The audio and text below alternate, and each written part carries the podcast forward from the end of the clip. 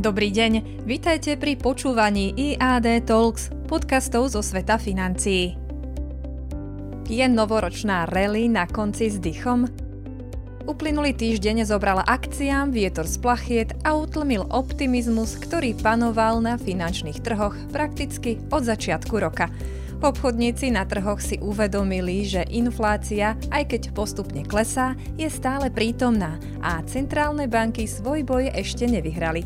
Americký index S&P 500 odpísal 1,1%, Dow Jones minus 0,17% a Nasdaq minus 2,41%. Európa vyzerala podobne, keď paneurópsky index Stox 600 stratil mínus 0,63% a FTZ 250 mínus 2,74%. Čínske indexy Hang Seng a CZ 300 sa tiež pohybovali v červenom, keď stratili mínus 2,17% a mínus 0,9%.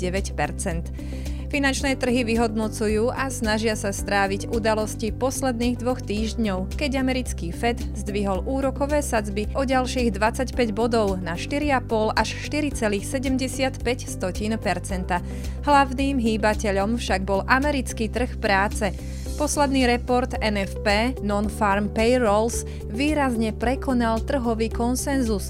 V januári sa vytvorilo až 517 tisíc nových pracovných miest.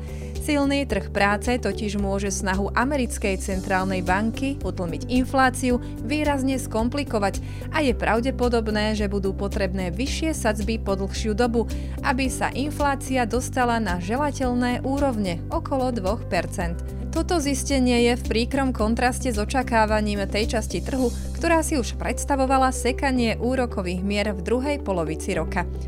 O situácii na americkom akciovom trhu nepriamo vypovedá aj pohyb kapitálu v amerických podielových fondoch a ETF. Podľa údajov spoločnosti Refinitiv Leaper odišlo z týchto fondov za prvých 6 týždňov roku 2023 v čistom už 31 miliárd amerických dolárov, najviac od začiatku roka 2016. Naopak, pozitívne prítoky vidieť vo fondoch investujúcich do medzinárodných akcií a hlavne dlhopisov. Investori vidia lepšie príležitosti na zhodnotenie kapitálu v iných aktívach ako americké akcie. Na pokračovanie rally v akciách sú potrebné prítoky nového kapitálu do amerických akcií. 6 týždňov je samozrejme krátka doba na vytváranie finálnych záverov, ale minimálne získavame náhľad do sentimentu v jednej časti investorského spektra.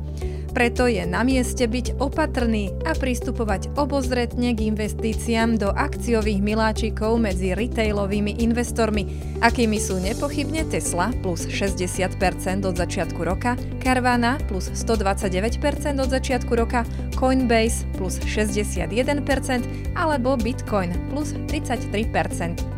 Aj v neistom období je vhodné investovať, ale o to viac treba mať na zreteli dlhodobý aspekt investovania a nenaháňať krátkodobé zisky kupovaním akcií firiem s neprimeranou valuáciou len kvôli tomu, že práve teraz rastú. Pre investorov s kratším investičným horizontom alebo odporom k väčšej volatilite ponúka teraz dlhopisový trh opäť atraktívne zhodnotenie po rokoch živorenia v prostredí záporných úrokových mier. Tohto týždňový komentár pre vás pripravil Michal Ďurica, portfólio manažér IAD Investments. Ďakujeme za počúvanie.